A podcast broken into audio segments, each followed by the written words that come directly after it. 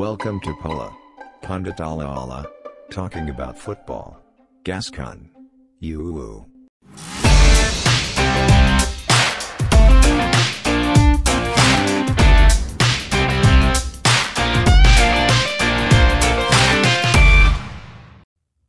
Ya, Palaholik berjumpa lagi di Pandit ala-ala, ngoceh ala-ala tentang sepak bola. Ada Merzo, Ada Piki, halo semuanya. semuanya halo. Timnas lagi. Timnas terus. lagi. Timnas Siapa lagi. bilang Indonesia Eh, apa sih itu lagunya? Itu lagu Arema itu. Salah gua. Garuda di dadaku. Ya. Garuda kebanggaanku. Kita lagi eh, bersemangat banget nih untuk bahas timnas Indonesia ya. Tentu. di mana kemarin timnas menang 7-0 lawan Brunei. lawan Brunei 7-0 tuh. Boleh dibilang bangga gak sih menang 7-0 atau udah biasa aja sih? Biasa aja sih karena lawan juga Brunei menurut saya nya. Nah, Tapi yang menarik dari timnas kemarin ngelawan Brunei Darussalam. eh, timnas itu memainkan tim cadangan ya, bisa dibilang ya. Tim Eh, lapis kedua tim lah. lapis kedua ya. Hmm. Di mana eh, tim intinya yang main itu pemain intinya yang main cuma Spaso, Egi, Adeo, Egi, Iya, tuh. Sadil, Sadil sama Asnawi ya. Asnawi. Asnawi. Hmm. Nah, kemarin tuh sempat keulang lagi nih Vick ya. Ini eh, sebelum ke Vicky nanti ada beberapa penyakit Indonesia Waduh. Apa tuh Bang Seperti- penyakitnya Bang? eh, membuang-buang peluang lagi, muncul Waduh. lagi, muncul lagi. Nah, ini yang jadi kekhawatiran Hmm, Aku ya sebagai- iya, iya, iya. timnas Indonesia Garuda di dadaku. Makanya sempat di menit-menit yang kayak ini aja deh, kayak ada peluang dari Egi tuh di Hmm, awal-awal. iya, iya. Ah, di media juga rame tuh katanya Egi tuh terlalu egois, Hmm. terlalu lama mengambil keputusan kayak gitu-gitulah. Intinya mah harusnya bisa jadi peluang, eh taunya keblok kayak atau bolanya keluar kayak gitu. Oh, Iya hmm. gitu. Kalau kata lu sendiri Fik gimana? Ada ini nggak? Ada perkembangan dari skemanya Sintayong nggak? Iya ya, dilihat dari pertandingan kemarin lawan Brunei gitu. Kita harus bangga dong dengan menangnya timnas 7-0. Sangat Yo. telak itu kemenangannya di atas 5 gitu kan. Meskipun Brunei bermain dengan 10 orang gitu kan. Ada yang Oh di kartu iya, merah benar kan. satu. Nah, Iya, gitu iya, kan. Tapi gini ya yang dilihat oleh saya gitu. Dengan permainan timnas yang kemarin gitu yang di mana notabene memainkan eh, pemain yang cadangannya lah lapis keduanya gitu. Tentu di sini Sinteyong tidak serta merta apa me- memainkan pemain lapis kedua itu karena Hmm. dia juga memiliki alasan bahwa dia ingin mempersiapkan tim utama untuk melawan Thailand besok gitu Ah, kan. besok. Ya ya. Ya, karena itu merupakan pertandingan yang penting gitu kan, maha penting sekali Maha gitu penting, pertandingan ketiga melawan Thailand gitu Jadi kan. penentu juara grup juga ya? ya, Iya, penentu juga Ah, gitu. Penentu juga. Nah, dilihat dari strategi kemarin eh, melawan Brunei dan ya eh, melihat timnas sebelumnya lah pertandingan-pertandingan sebelumnya bahwa di Hmm. sini Sinteyong sendiri ada eh, salah satu pembaharuan dalam menjalankan strateginya gitu. Hmm, seperti ada seperti istilahnya segi, eh, seperti ini ya yang diterapkan oleh Sinteyong sendiri gitu di Indonesia ini dia menerapkan kurikulum Villanesia hmm, yang di mana Villanesia itu ada strategi Salidala Lavalviana yang di mana eh, pemainnya itu menerapkan eh, strategi modern yang ada pada saat ini di mana ketika eh, ada tiga back dari belakang itu yang seperti saya bahas sebelumnya bahwa Ya.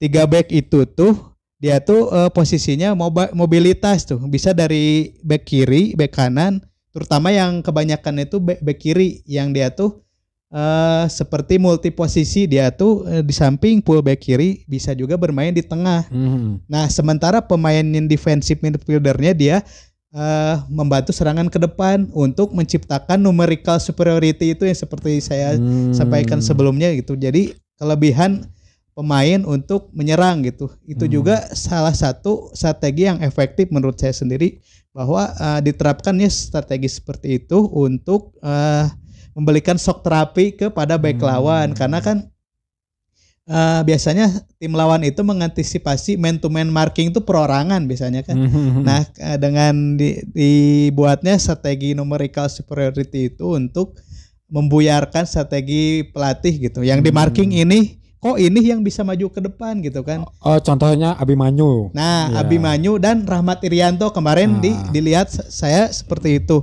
Dan kebanyakan di pertandingan sebelumnya itu dijalankan oleh Rahmat Irianto. Ya. Dia kan sejatinya bermain di back seharusnya kan dia. Ya. Cuman dia diterapkan di defensive midfielder, Midfielder, di- lebih ya. dimaju ke depan.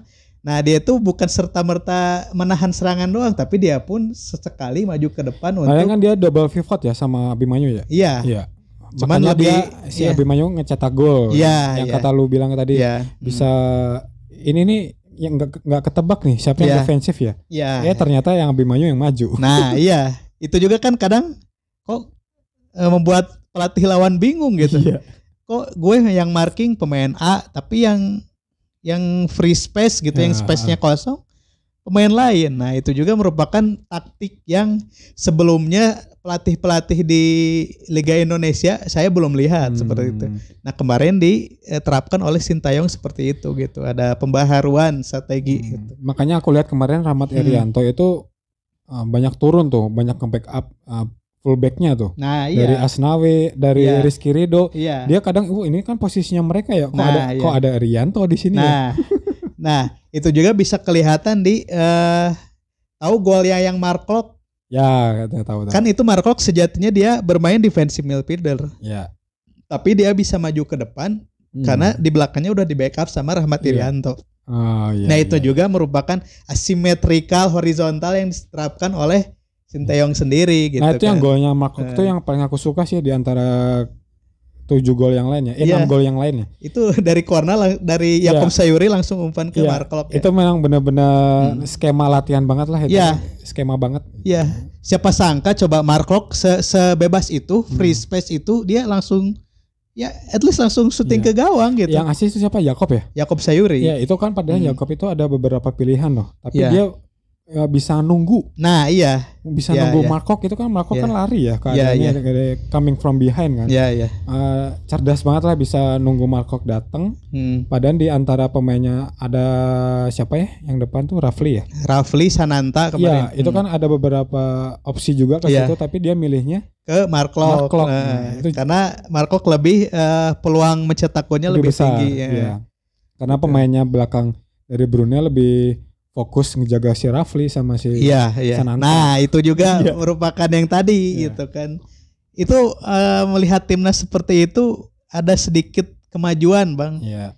Ada apa sedikit ya kepada pemainnya tuh untuk terbiasa bermain seperti itu Hmm. gitu kan. Karena eh, Sinteyong sendiri sejatinya dia eh, setiap pelawan itu eh, timnas melawan ini dan tim ini itu selalu beda-beda strateginya Iya. gitu. Nah, itu merupakan ya semoga terus ditingkatin lagi lah oleh timnas dan kawan-kawan. Poin gitu. plusnya juga ini Vic, Hmm. ketujuh gol itu kan dicetak sama pemain yang beda-beda. Berbeda-beda iya, ya. Iya, jadi kan ini jadi eh, seneng lah iya. iya. dari fans Nah, dari iya. Indonesia karena gini, walaupun si Brunei main 10 pemain, tapi Hmm. gol gol dari kita itu semua tercipta dari open play sih. Iya, Iya. tentu. Nggak ada yang screaming, Nah, iya, tidak ada yang serangan sporadis, tidak terstruktur, tidak ada. nggak ada yang jauh, Eh. nggak ada gol jatuh dari langit. Nggak ada istilahnya ya gitu. Cuma si itu doang tuh si Hansa Muyama tuh harusnya gol. Nah, itu untuk peluang Hansa Muyama ya itu seharusnya ini udah udah kiper sudah tidak ada, itu udah depan gawang banget cuman ya Itu tuh berapa senti doang Iya. itu. Ya Tuhan, ya si Tuhan. Hansamu. Memang memang jiwamu itu back sejati sih. Ya, karena dia mungkin kepikiran Iya kebiasaan back ya udah kayak clearance gitu bukan penyelesaian akhir gitu. Dikiranya masih babak pertama kan gawangnya di situ kan. bisa jadi bisa jadi bisa jadi bisa Eh jadi. gawang gua. Iya iya. Eh anjir ini kan babak kedua lu. Iya iya iya iya. Tapi overall ya, overall Iya, Hansamu oke. Hmm. Untuk menjaga kedalamannya oke. Ya, dia memiliki pengalaman juga Pengalamannya sebelumnya oke. di timnas. Dia duet sama Rizky Ridho juga kompak ya. kompak ya. Eh, sejauh ini ya di pertandingan kemarin Hmm. semoga bisa meningkat bisa inilah uh, at least bisa memberi persaingan untuk Fahrudin sama Jordi Amat ya Nah, iya Hmm. iya iya. Ya. eh, Untuk ini Vic, untuk selanjutnya kan lawan Thailand nih. dari Thailand. Ah, Thailand kan tahu sendiri lah kualitasnya kan mungkin bisa dibilang sama ya sama Indonesia ya. Untuk di timnas era In Sintayong sekarang ada sedikit eh, kesetaraan. Kesetaraan ya. Hmm. Peluangnya gimana nih? Di mana ini kan superior banget bisa dibilang superior ya. Ya, ya. Di Asia Tenggara Thailand Hmm. ini kan dengan terasil dangdanya. Ya, Ah, ya. Sementara jadi top skor ya. Ya, ya. Gol ya. Hmm. Peluangnya ada nggak untuk ya menang meyakinkan lah. Harapannya ya kita Hmm. ya di Gelora Bung Karno nanti. Ya tentu untuk pertandingan timnas Indonesia versus Thailand sendiri ya yang dilakukan di hari Kamis berarti ya, Kamis, tanggal 29. Ya. ah. Nah, di sini kita eh, bisa lihat dulu ya skuad Thailand yang dibawa sekarang ke AFF ini mayoritas pemain muda Ya. karena eh, Thailand sendiri tidak membawa pemain-pemain yang menurut saya superior gitu. Ada Canatip Songkrasin tidak dibawa gitu Hmm. oh kan. ya itu bagus sih Ya, sebenarnya. Iya. itu yang dia bermain di Liga Korea ya. Hmm, Liga Korea, terus eh, Supacok Saraca tidak dibawa Ya, gitu. Supacok. Jadi dia lebih mengandalkan ya ini pelatihnya ini si Hmm. siapa namanya aduh lupa lagi. Pokoknya itu Hmm. eh, dia tuh membawa seperti generasi keduanya Thailand Hmm. yang dibawa ke AFF ini. Mungkin ada satu dua tiga pemain senior yang di situ ada Terasil Dangda gitu Ya. kan. Terus ada hmm, back kirinya teh yang bermain di Korea juga sama gitu. Pimak. Teraton Bunmatan. Nah, Teraton Pimak. Bunmatan ya. Dia juga dibawa gitu. Nah, itu juga sedikitnya menurut saya gitu ada eh keuntungannya juga buat timnas kita Pimak. gitu. Ya, Karena eh, Thailand tidak membawa ke eh, istilahnya set, enggak setengahnya sih 25% pemain intinya tidak dibawa ke AFF ini Hmm. gitu. Nah ini juga eh, semoga menjadi keuntungan timnas untuk bisa mengalahkan Thailand lah at least 2-1 lah tipis-tipis juga nggak apa-apa yang penting menang gitu untuk eh, menjaga asa ini di papan atas timnas ini gitu. Hmm. Sejatinya timnas memiliki peluang untuk menang sangat sangat banget memiliki peluang Sangat ya. dengan ya kemarin tentu di sini harapannya Sinteyong sendiri lebih memainkan pemain inti lah dibanding pemain yang Hmm. kemarin gitu. Gitu. Tapi aku ini Vic, mau- aku penasaran ya sama satu pemainnya Egi Melviansyah. Egi Maulana Fikri, Egi Melviansyah lagi. Egi Melviansyah pemain mana ya itu ya? Egi Melgiansa pemain ya. itu udah udah senior Persita, Persita. Persita dulu. ya. Egi Maulana Fikri itu, si Kelok 9 ya. Ya. Dia gini ya, ini dari ada di beberapa media juga bilang dia itu terlalu egois ya. Hmm. Sebagai pemain 10 ya, ya. di mana pemain 10 itu kan terkenal sebagai kreator serangan Ya, ya. ataupun playmaker. Hmm. Nah, di dua pertandingan ini di melawan Kamboja sama Brunei keulang lagi nih si Egi kan banyak egoisnya ya. Hmm, hmm. Dan keduanya juga di disemprot juga tuh sama Sintayong ya. Oh iya, Sinteyong sempat bergeming juga Iya kan bergeming atas, juga ya. nih kenapa ini telat ngambil keputusan Iya, iya. ataupun terlalu banyak egois yang harusnya bisa dipassing ke pemain yang lebih berpeluang untuk kecetak gol. Iya. Nah, penilaian lu gimana nih menurut Egi Maulana Fikri ini cocok gak untuk yang dimainkan sebagai nomor 10 di timnas Indonesia sekarang? Ya tentu dengan melihat penampilan Egi Maulana terakhir kemarin ya pasca menang lawan Brunei, melihat Egi Maulana Fikri sekarang seperti dia tuh lebih mengutamakan skill individu ya dibanding Ya, kualitas tim karena melihat pertandingan sebelumnya yang melawan Kurasau itu Egi Maulana Fikri tidak seperti ini bermainnya. betul. Iya, iya. Dia lebih taktis bersama Dimas Derajat sebelumnya seperti itu. Tapi Hmm. namun eh, melihat pertandingan kemarin, kedua eh, pertandingan kemarin gitu, Kamboja lawan Brunei, ya Egi seperti Banyak seolah-olah "Le, terlalu banyak gocek, ya. Iya. timing eh, passing selalu kurang gitu sehingga di situ juga Spaso Jepik ada tiga kali peluang gitu kosong free Iya. space tidak dioper kepada Iya. dia gitu padahal Kan jatuhnya kasihan sama Spaso ya. Iya, kasihan sama Spaso juga karena Spaso juga di sini untuk ajang pembuktian juga kepada Iya. Sinteyong gitu kan. Iya. Ya di situ sangat menyayangkan juga mengapa Egi Maulana Fikri seperti ini gitu. Tapi yang menarik Fik di Hmm. awal-awal babak pertama kan Indonesia banyak crossing tuh. Ya. Iya. Iya, iya. nggak banyak eh, opsi penyerangan dari tengah tuh Hmm. banyak dikit-dikit crossing dikit-dikit angkat. Itu Iya, iya. kata lu gimana? Itu bisa jadi opsi yang baik nggak untuk ke depannya? Ya, untuk menghadapi untuk- Thailand ya Hmm. khususnya. untuk eh, menghadapi Thailand nanti tentu di sini Sinteyong juga eh, entah ya eh, menerapkan seperti strategi seperti apa gitu. Karena eh, mungkin formulanya melawan Brunei Darussalam efektif seperti itu gitu mele- lewat kaki Edo Febriansah yang kemarin yang tampil begitu ciamik menurut saya Ya, gitu bagus ya. lewat lewat umpan-umpannya gitu. Nah tentu eh, melawan Thailand sendiri eh, Sinteyong eh, menurut saya pribadi gitu sebisa mungkin merubah gaya permainannya tidak seperti lawan Brunei kemarin gitu. Hmm. Karena sejatinya Sinteyong sendiri lebih ke eh, lebih ke bermain taktis satu dua pemain Padahal ST itu adaptif kan. kompaknya Iya, kompak lebih coachnya cepat. adaptif, nah. adaptif kan. Ya, hmm. Kalau melawan kayak contoh aja ngelawan Kuracao kemarin Hmm. ya. Eh, menyesuaikan lah lawannya kan tinggi-tinggi. Iya iya. Ya, dia lebih banyak operan pendek. Iya iya. Nah, kalau melawan yang sedikit ya at least samalah postur tu- tubuhnya. Dia kadang masih ada crossing, ya Hmm. gitu-gitu sih coach Sin- Sintayong ya. Hmm. Atau mungkin ada kekurangan buat target man. Kalau bicara dengan kekurangan target man seharusnya tidak, karena di situ di depan ada opsi Spaso Zepic yang lumayan menunjang untuk bisa menyelesaikan peluang gitu kan. Namun ya formulanya ntar lihatlah waktu lawan Thailand seperti apa gitu entah eh Dendi Sulistiawan dulu yang dimainin gitu, Spaso Zepic dicadangin entah eh back kirinya yang asalnya Edo ya kembali oleh Hmm. pertama pertama Arhan gitu yang diisi. Ya ntar Sinteyong yang tahu lah kita ah, di sini sebagai fans timnas Indonesia tentu mengharapkan kemenangan Ya. melawan Thailand untuk bisa menjaga asa lah gitu kan. Tapi ini ya, by the way, Asnawi kemarin keren banget ya. Asnawi oke lah. Keren ya. Hmm. Kelihatan gitu yang main di luar negeri itu Ya ya. kelihatan dari skillnya, ketenangannya. Ya. Ya, cocok sih dari kapten juga ya. Ya. Dari visinya ya, terutama visinya itu Hmm. oke banget sih Iya. Asnawi kemarin. Hmm. Keren lah. Asnawi. Karena dia juga di klubnya Ansan Greeners dia juga lebih ke banyak penetrasi gitu. Iya. Step over ke depan, Iya. cut inside ke depan Iya. gitu. dia nggak takut gitu maju mundurnya gitu. Iya.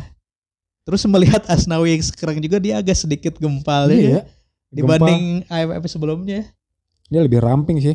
Padahal sekarang tapi eh, dari speed sebenarnya nggak nggak ngaruh sih. Gak ngaruh ya Tetap tetap tetap cepat ya. Iya ya. iya iya. Kita masih muda juga sih. Iya. Ya, itu juga merupakan ya eh, apa variasi di Asnawi bisa menjadi variasi serangan juga gitu. Hmm, kalau kata lu Vic kemarin kan ini kan lapis kedua ya. Hmm. Yang sekiranya sekiranya menonjol yang pantas jadi tim inti siapa? Kemarin yang main. Ya untuk melihat tim inti tentu kita melihatnya melawan Kamboja di partai pertama Hmm. itu merupakan sebagian pemain inti udah istilahnya bukan sebagian lagi udah pemain inti lah gitu. Iya. Kalau Edo sama Arhan pilih mana? Kalau untuk Edo sama Arhan untuk segi pengalaman dan eh, apa ketenangan Arhan sebetulnya sih. Hmm. Tapi untuk penetrasi yang lebih cepat, Edo. eh, gocekan-gocekannya ada ya Edo gitu. Hmm. Tapi si Edo nggak bisa ngelempar jauh. Kalau Arhan bisa ya lempar bisa. lembing gitu. Lempar lembing. Dia tolak peluru ya. Iya, Jauh iya. banget ya. Gila. Iya. Kayak dulu pemain Stock City itu siapa ya? Adalah di Liga Inggris dulu. Lemparannya jauh tuh sama. Iya. Untuk kiper nggak ada ini ya, nggak ada gangguan lah ya aman Untuk ya, ya. kiper tidak ada gangguan, Nadeo tetap superior, tetap Ah. menjadi kiper utama di timnas. Nah, sebetulnya yang dilihat disorot oleh saya eh, pertandingan kemarin adalah Sadil Ramdhani. Oh iya. Ya, Iya, dia iya. itu sama seperti Egi. Egi juga gitu. Karena sejatinya dia itu tidak kalau bermain tuh dia tuh ya kan lebih ke kalau kita lihat di luar tuh seperti Usman Dembele istilah. Anjay. Ya Iya, satu tipe maksudnya Iya, bukan kualitasnya sama tapi satu tipe dia menusuk gitu kan Banyak umpan ya cut inside ke Hmm. tengah gitu. Tapi di pertandingan kemarin eh, Sadir Ram- Ramdhani seperti ter- tertahan gitu. ya. Iya. Umpan-umpan kadang tidak nyampe ke depan gitu kan syuting-syuting kadang tidak akurat gitu kan. Hmm. Itu yang di yang disoroti oleh saya gitu. Itu aja sih yang dikhawatirin terlalu banyak gocek mereka itu. Iya, Padahal udah ngelewatin satu tuh udah oke loh. Iya, tapi tetap pengen berusaha Pengen- buat ngelewatin lagi pengen ngelewatin lagi kan itu kan gitu hilang kan. momen ya Hilang momen lah. Yang jelas. harusnya Heeh. si pemain itu ya bisa cover yang lain Iya. gitu. banyak kemarin yang free room tapi tidak diumpan oleh Spaso sepa, terutama Spaso. Spaso itu kan Mm, sampai dia dia seperti ini marah-marah gitu. marah-marah Iya. tapi dia sebagai tembok juga ya gimana ya dia juga namanya juga di man to man ya Iya. susah juga ya kadang sampai dua pemain Nah, dia itu, dijaga dia dapat peluang ruang di depan jarang diumpan Iya. Ya itu untung aja gitu Asnawi eh, lewat akselerasinya ke depan dia Hmm. mampu menciptakan asis kepada Spaso gitu kan. Hmm. Sehingga itu bisa menambah apa kepercayaan diri untuk Spaso Ya. eh, untuk eh, menghadapi lawan selanjutnya gitu. Eh by the way kemarin golnya keren banget ya back heel Spaso Back heel itu ya keren. keren salut lah Salut lah. Namanya- Kayak ini Bang, kayak ngelihat Spaso tuh kayak ngelihat Wahaji gitu. Wajib dia umurnya udah berapa sih 35 ya Spaso seumuran Wahaji 35 Iya, ya. 35. Sama se- seumuran ya. 35. mungkin gak ada pilihan lainnya di eh, striker di Indonesia ya mungkin salah satu yang pengalamannya Spaso Spaso sih. semoga bisa yang terbaik untuk timnas Iya. Indonesia di AFF kali ini Iya, gitu kan. begitu nah ini nih yang udah diganti kan kemarin babak kedua si Egi ditarik si Sadil ditarik nggak sih ditarik ya Ditarik. Hmm. Nah itu kan lebih fluid kan mainnya, Iya. lebih Hmm. cair, lebih kompak, lebih taktis di Iya. depannya. Nggak ada istilahnya pengen gocek sana sini, Hmm. nggak ada yang crossing. Ya ada crossing sesekali, tapi lebih ke banyak tuh umpan segitiga segitiga di depan. Ya, ya. Nah itu menurut tuh gimana tuh? Oke nggak untuk ini Indonesia? Untuk dengan kemarin kan formulanya dengan memasukkan Yakob Sayuri ya bermain di sektor wing kanan gitu tentu di sini men- menjadi opsi lebih juga ya karena Yakob Sayuri sendiri dia memiliki penetrasi yang baik, eh, lari yang kencang gitu serta eh, memiliki positioning yang bagus gitu untuk bisa mengumpan terutama akurasi untuk mengumpannya ya. Dia kemarin menciptakan dua assist. Pertama asis kepada Ramadan Sananta dan kedua asis kepada Mark Anthony Clark. Nah, di situ juga merupakan nilai plus untuk Yakob Sayuri untuk bisa eh, bersaing di eh, bek kanan terutama dengan Asnawi gitu kan. Nah, di sini sebetulnya timnas tidak kekurangan pemain berbakat. Justru menurut saya di sini banyak pemain berbakat yang harus selalu diasah oleh Sinteyong gitu kan. gitu. Hmm. Karena rata-rata mereka juga masih pada muda gitu, umur 20-an. Ya generasi Di bawah bagus ini. 20 juga ada gitu kan. Generasinya oke sih. Indonesia Generasi oke ini sebetulnya membangun untuk terutama Piala Asia nanti ya. Belum Hmm. nanti ada Dimas Derajat. Wah. Dimas Derajat juga Iya. nanti ya semoga cepat sembuh cederanya untuk bisa cepat gabung lagi ke timnas gitu. Hmm. Karena Dimas Derajat juga sayang loh dia lagi menanjak juga Iya. performnya namun sayang cedera gitu kan. lagi on fire sih Iya. kemarin hitungannya Mm. tuh masih oke Iya. cedera kasihan dia Iya. Tapi di sini ya tentu Sinteyong juga ya lebih paham dari saya gitu mengenai apa yang akan dilakukan serta planning apa ke depannya gitu kan. Hmm. Sini. tapi setidaknya yang dari lu sebutin tadi yang tentang Villanesia dan sk- skema yang adaptif itu menjadi uh, bekal yang baik lah untuk Iya, Indonesia ke depannya Karena itu ada Semisal- ya. hmm, ya semisal STY nggak megang ya, tapi dasarnya udah ada dasarnya sudah ada Iya. karena di situ juga kan ada kerjasama juga kan Sinteyong, Ya. Luis Mia, pelatih Ya. Persib yang sekarang sama pelatih eh, Indra Safri. ya ya, ya. ke ketiga pelatih itu menerapkan ya eh, ada kurikulum Villanesia itu dibuat oleh mereka sehingga itu pun bisa menjadi terobosan baru untuk eh, sepak bola Indonesia ke depannya dengan kurikulum yang telah diterapkan oleh ketiga pelatih tersebut. Oke gitu aja ya yang terbaik lah untuk Indonesia ya Tentu yang terbaik kita ya. doakan semoga juara AFF. Wah. Iya. Oke lah. Eh, sekian episode ke-31 dari Tiga- Pandit Ala-ala Betul. di Spotify. Kalian dengerin terus Pandit Ala-ala. Eh, kalau kalian mau bikin podcast bisa tuh samperin aja www.anchor.fm. Nah, Iya, di situ betul. kalian bisa hmm, langsung terupload tuh di Spotify kalau kalian pengen bahas tentang keluarga, pacar atau hobi kalian. Nah, cocok banget tuh di sini. Iya. Oke, gitu aja ya Fik ya. Gitu aja. Dadah palaholik. Merzo Dadah. Faki. Faki lagi. Waduh. Faki Naki lagi. Merzo Fiki pamit. Dadah. Dadah.